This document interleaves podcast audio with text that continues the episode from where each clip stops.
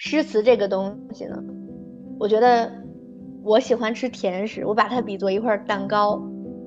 当你去吃的时候，你是不是很享受那个蛋糕的甜美和软糯？嗯，但是你一定要把蛋糕拆出来，分分它有什么化学元素，分分它的制作步骤，然后分呃想一想当时做蛋糕的人是什么心情。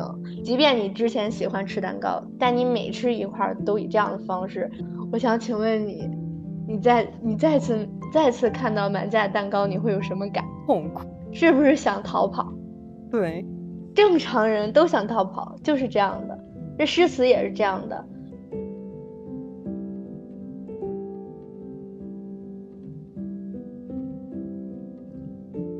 为什么有一句话叫“腹有诗书气自华”呢？就是说，他不一定头脑层面在这个文学素养上把什么什么都辨析的非常清楚，但是当他有一定的积累之后，这个人的气质他一定是不一样。因为你在跟任何东西进行信息交换的时候，它都会变成你的一部分。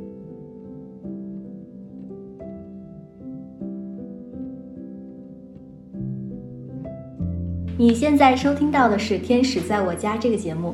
如果你对家庭教育、亲子关系、亲密关系、女性成长的话题感兴趣的话，定期收听我们的节目。我们的节目也会在公众账号“利普私塾”、喜马拉雅 FM。荔枝和小宇宙播客中同步更新。我们呢，保持一颗开放的心，期待听到不同的声音。我们了解并确认，养育是一场共创。我们希望可以和每一位精心养育的父母互动。请在我们的平台下方给我们留言吧，我们会认真聆听您的声音，并给予答复哦。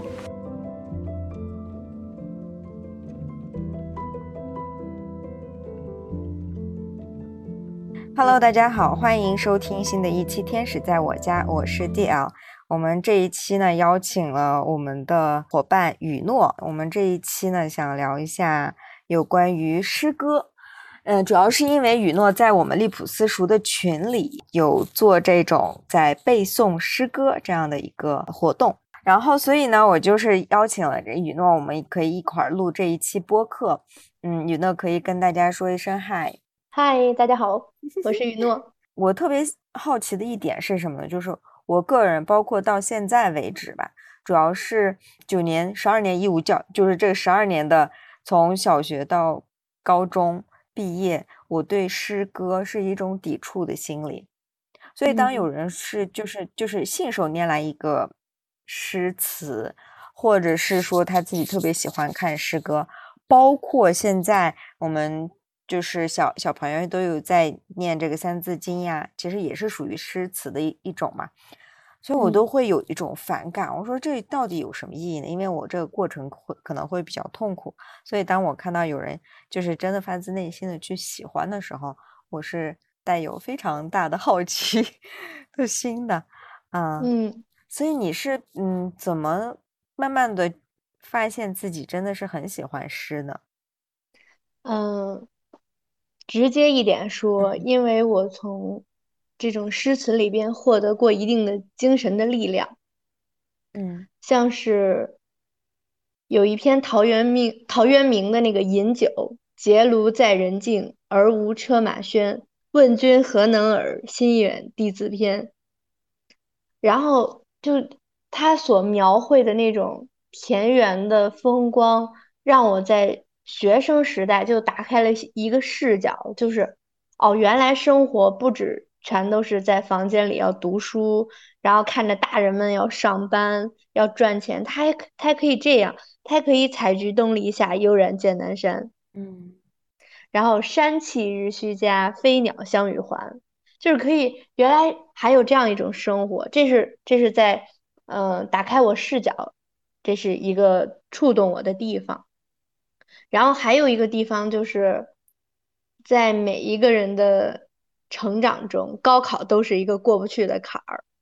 高考那一年都是非常艰难、非常煎熬、非常精神特别紧张、很崩溃的阶段。但是在高中的阶段，有一首诗词，它直到现在都给我以很强大的精神力量，就是嗯苏轼的那首《定风波》，非常扩大。非常的嗯，就是胸襟的那种宽广，处事的淡然，这样的一种胸襟和气度，让我在面对高考那么焦灼的时代，共振到了一份自信和从容。嗯，但是你这样说的话，我就会有一个疑惑了，就是因为就像高中或者是初中小，包括更小的话，小学生，他们能领略到这里面的，就你所体会到的这种的扩大嘛？就是虽然我以前上学的时候，老师也是会给我们去解释，嗯，它的含义，但是我是没有办法去有像你说的这种的共振和共鸣，因为我每次看后面。要说要背诵全文，包括文言文啊，就有一点。当然，这是我个人的一个体验了。但我的问题就是说，现在对于小孩子来说，当你去把描述一个，就你刚才说的这几个几首诗里面的这种的，嗯，精神或者采菊东篱下，他们是能体会到吗？啊，是这样。嗯，就是对于不同年龄段的人，甚至从阅读到任何活动，对于。个体而言，他的目的是可以不一样的。虽然我们在做同样的事儿，但我们可以抱着不同的目的。那比如你说到的小孩儿阶段，他就是记忆力非常好，但虽然他的理解能力可能差，但是在这个奠基阶段，如果他大量的输入这样的一种语料、这种文词，那你觉得他的语文成绩能差得了吗？嗯，就是他可能体会不到那种。呃，随着阅历增长而去突然间触景生情的意境，但是他有体会到这个意境的机会。啊，嗯，他可以，比如说最近咱们在背的，为什么都是景观诗呢？从浪淘沙的北戴河、池上、山居秋暝，然后呃，今天的江雪，这都是景观诗，这都是风景诗。它没有太多的那种更深层的意义，或者说所谓的，就是我所感受到的那种更强、更厚重的精神力量。但那也是一种美的感受呀，那是一种韵律美，是一种文字所经典、非常凝练的一个文字，去表达他当时的景、当时的情、当时的人。所以，对于小孩子来说呢，首先这种积累。对他一定是有好处的，因为他现在，嗯，包括你前面所说的《弟子规》，它所承载的信息，不是我们现在就是光从词义上，光从头脑的层面判断能得到的。那些为什么有一句话叫“腹有诗书气自华”呢？就是说，他不一定头脑层面在这个文学素养上把什么什么都辨析的非常清楚。但是当他有一定的积累之后，这个人的气质他一定是不一样的，因为你在跟任何东西进行信息交换的时候，它都会变成你的一部分。所以我觉得，其实你这样一说的话，我看我好像稍微懂了一点，但是我我可能作为家长还是会有一点疑虑，就是我的孩子他学业蛮重的，然后再去背这些，嗯，当我问他某一个诗词的含义的时候。他只能把它背出来，但是他到底对他能有多少用呢？我可能也不知道。那还不如把时间花在就是能立马见效的事情上，而把这个压力给他给去掉。对我理解，我我能 get 到你的意思。我想请问一个，我想反问你一个问题啊，嗯，就是现在呢？我们可能距离古人那肯定是距离诗词非常远了，因为那是人家的日常，对吧？对，嗯。那我想问一下，我们目前的生存状态、生活状态，跟古人比，是不是有有一些不一样呢？对，我们的意趣，我们对于生活的享受程度，跟古人比，是不是有不一样？那这种不一样。可能我觉得根源就在于现在的人太太追求看得见的功利了，嗯，对，就是太追求这个东西要立刻有效。就像你说的，嗯，小孩子背诗，它作为一种负担，对吧？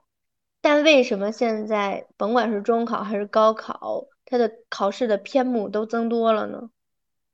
就是它其实是一种导向，指引我们去回看这些。经历过时光去淘洗的这些精华，它并不是为了加重负担。嗯，而嗯，我们再去阅读这些东西的时候，它实际上有兴趣和方法。当你有兴趣，它一定不是一个很枯燥的事情；当你有方法，它一定不难。当你在其中体会到了快乐，体会到了这种价值感，体会到了这种你能掌控它的那种快感，那么它会形成一个良性的循环。这就是积累的重要性。就像你的英语那么好。那它也是从一个词一个词积累起来的，对吗？嗯，对。你也不是说一下子就这么厉害，嗯。但是，但是你要如果没有那一个单词一个单词的积累，那你就达不到那个水平，就是这个样子。嗯。而且还有一点，其实我觉得可以打个比方来说啊，诗词这个东西呢，我觉得我喜欢吃甜食，我把它比作一块蛋糕。当你去吃的时候，你是不是很享受那个蛋糕的甜美和软糯？嗯，但是你一定要把蛋糕拆出来，分分它有什么化学元素，分分它的制作步骤，然后分分呃想一想当时做蛋糕的人是什么心情，然后他是在什么背景下做的这块蛋糕，用了多少度，每吃一块蛋糕都要这么干，每吃一块蛋糕都要这么干。这样突然让我想起了我曾经的语文考 试。对，所以。所以我就想说，就是假如如果你即便你之前喜欢吃蛋糕，但你每吃一块都以这样的方式，它的温度、它的甜度、它的配料，然后制作背景、制作地点，然后那个它跟其他蛋糕的关联、它的形状，然后它的颜色，我想请问你，你再你再次再次看到满架蛋糕，你会有什么感觉？痛苦，是不是想逃跑？对。正常人都想逃跑，就是这样的。这诗词也是这样的，它它作为呃我们这个积淀下来的一种非常精炼的文学经典。那么我们再去对待它的时候，我们如果想让孩子去品味这种快乐，呃，品味这种对生命的滋养、对品格的这种浸润的提升的时候，我们以什么样的形式来给他？我们是呃，比如说，对于我来说，诗词就像蛋糕一样，让我觉得很甜美；像一杯茶一样，让我觉得很清爽。那对于孩子们来说，它可能像个游戏一样很快乐，它可能像一个能打开想象力的开关一样。因为其实，比如说今天的那首《江雪》，它其实在我脑海里形成了一个动画的画面。如果我是我，如果我的绘画功底很好的话。那么，仅仅因为这几个字，这二十个字，我就可以画一幅很美的画。其实你是在脑海里面已经构构思出来了这一幅画。对我，我画面都已经有了，我只是我画不出来，我我没有那个绘画的功底。就是它实际上，它的它对于这个人的滋养、想象力、创造力、美的感受，要远远大于那些那些分析那些。具体的词句的分析，具体的语境怎么着？因为就像今天啊，在社群中分享中所提到的一样，其实每个人看同一个诗，他在不同的境遇下心情是不一样的。那些失意的人看到江雪，觉得哦，我怀才不遇，然后我只我就是在呃冬天冰天雪地里边独自钓鱼的人，我即便很辛苦，一无所获。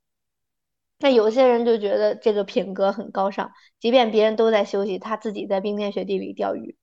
而我就觉得，哇，这个人好幸福呀！他可以在那样美的一个环境里边，享受着那么广阔的一番天地。他可以那样静谧的就那样垂钓，不受任何人打扰。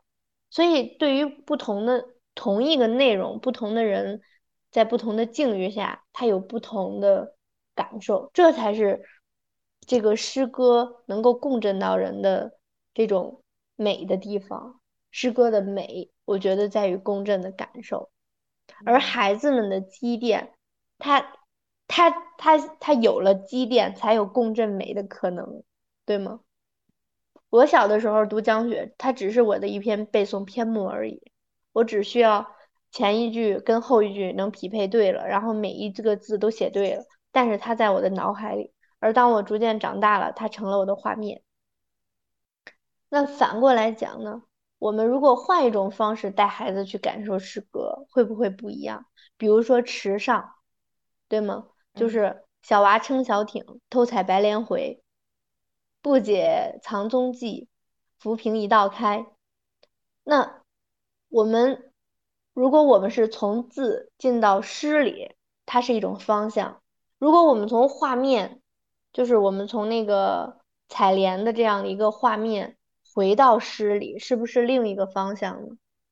而这样的这样的画面，这样的故事，对于孩子来说记忆起来并不难，他们觉得很有趣，他们也知道诗是什么意思，大概什么意思，这这就是童趣。所以在呃，因为考虑到我这发起这个诗词三六五的活动，首先是我自己要有一个积淀，我发现了它的美，我希望更多的有积累，然后在今天刚刚第六天。我的内部视觉就是在背诗的时候，脑海里边所呈现的画面和景象就越来越丰富，越来越有色彩感了，越来越有那种动态画面的感觉。这刚第六天，那么孩子他没有那种大人的局限，他没有那种非得框在概念里边的很强的限制。这个时候他去读，也许他能够创作出更美的东西。比如现在我已经来不及，就是我我如果学画画可能要久一点，对吧？我想把它变成一首歌，一首唱的歌曲，可能要嗯做不到，但是我心里边是有那种情绪情感的。那小朋友他就没有这些限制，他可以直接拿笔画出来，他他可以直接哼唱出来，这其实就是一种嗯，一是文学的积淀。二是其实不就是激发的是想象力和创造力，嗯，对吧？他他有了发现美、感受美，他才能创造美。这这是这只是其中一个路径。呃，我我很喜欢诗词，然后品味到这种快乐之后呢，就是希望有这样一个活动，能有机会带更多的人去体会到。但是可能大家的路径不一样都没有关系，只要你想进来，嗯，我们都是可以一起来去参与这个事情的。嗯，对。其实你这样说的话，就感觉你给我打开了一个新的视角去看待这件事情。嗯，就是就像其实别人说一千个人读一个哈姆雷特就会有一千种哈姆雷特一样，就你说的在每一个诗词里面，嗯，不同的人读完了以后，他所影射的这个。嗯，意境都是不一样的。那么对于小孩子来说，可能就像你所说的，这种的条条框框的东西太少了。但就是特别少，这是一件好事情。但反而可能我们大人脑子里面有这些条条框框的东西，就像我前面给你说的，就是就你也分析了一下，就这个作者当时写这篇文章的意图是什么，然后当时年代怎么样了。然后等等这些分析的时候，让这个孩子就会有一点不知所措。我就突然间可以感受到我曾经的那个，一直会有一个问号，就说我为什么一定要背它？为什么考试会考这个？然后那个分数我真的不想要了，就就是达到了那种的痛苦。我就是没有得到这种的回答，因为就像你所说，每次考试要去做这些东西，但可能就是特别小的孩子，他可能就会觉得，哎，我背诵出来一。一首诗，他就会有他自己的一定的这个成就感。但是在随着人的这个成长的过程当中，可能脑子里面会有这种的为什么的去发问。嗯，所以我是其实挺想呃问一下你，你是从小就开始背诵，然后是是有人引导你，就是有老师啊会帮助你去引导，然后你慢慢去领略到呢，还是真的是把。这个诗歌应用到自己的就是想象力呀，然后这种完了之后，才是发现自己确实是非常的喜欢，以至于到现在为止都是会一直去继续呃背诵诗呀，跟这个喜欢这件事情。嗯，我我是就是我在学生时代语文成绩比较好嘛，嗯，语文成绩好，它有一个技巧，就是即便老师不要求我。我在开学的时候不就是拿到书了吗？我会先尽快的把这本书需要背的东西全背下来。嗯，就是无论是诗还是课文，所以就是可能上上课的前一个月，我已经把这一学期该背的都背了，无比轻松。这就是一个技法，这就是一个诀窍。然后到后来的时候，就是真正的感受到那诗的美感是，就像我前面跟你说的，第一，它打开了我观看世界的新的视角；第二，它给了我精神的力量。但我的，我知道我自己储备很少。然后我一直其实最想背的是《诗经》。但是《诗经》呢，说实话，我目前为止还不能够太多的去体会到他所说的那种思无邪的境界，所以我从唐诗宋词入手，然后先给自己做一些积淀，真正决定开始，嗯，就是坚持背，然后持续背，不断积累，就是在这一年的时候，这个念头越来越强烈，越来越强烈，然后我就想。嗯，咱们那个不是有一个每日一试的那个社群吗？大家都在每天干一件事儿，对吧？然后我就想，那我为什么要拖着呢？既然我想背，我为什么不开始呢？然后我就开始了。然后在开始的这个过程中，我逐渐的去感受到不同的东西，就是除了诗本身的那种美以外，它带给我的思考，就像是不同的人看不同的。同个内容，不同的感受，这让我能够体会到，哦，原来在事件当中，大家是可以有不同视角的，我应该尊重不同的角度。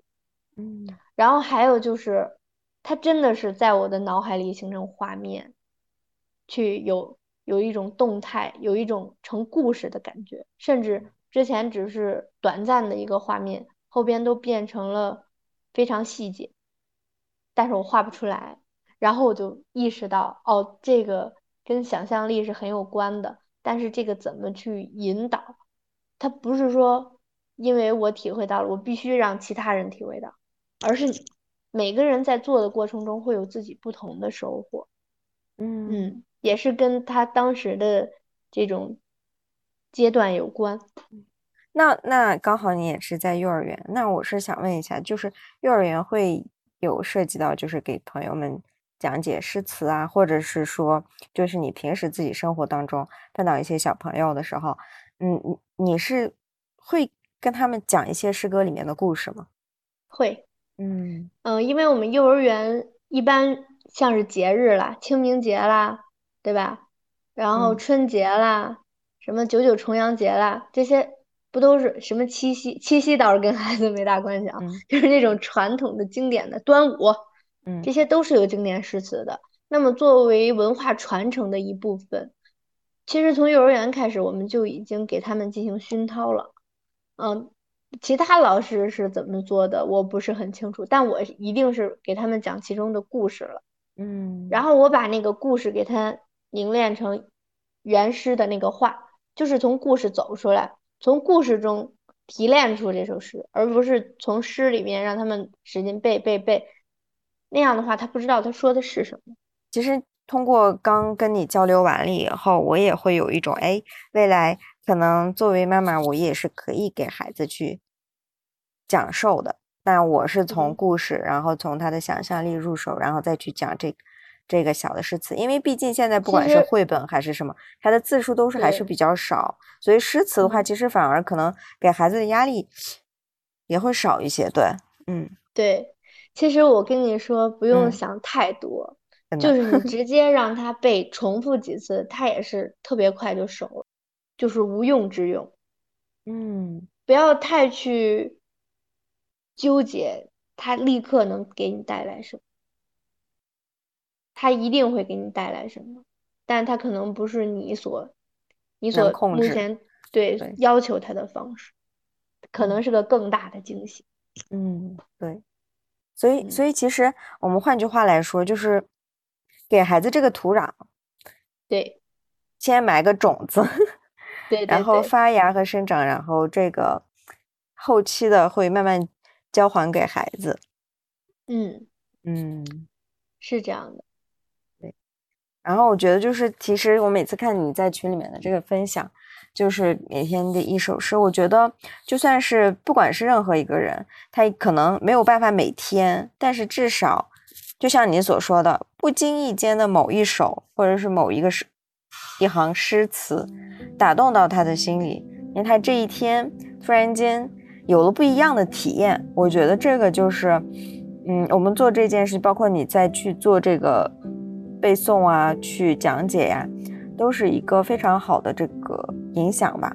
那就是听众朋友，如果大家对我们的这个诗词三六五这个活动感兴趣的话，欢迎你们能够留言，然后加我们的这个微信号，我们后面这个会会有写出来，然后可以一起参与进来。今天非常感谢雨诺，也帮我解答了多年的困惑。谢谢。那就这样，感恩。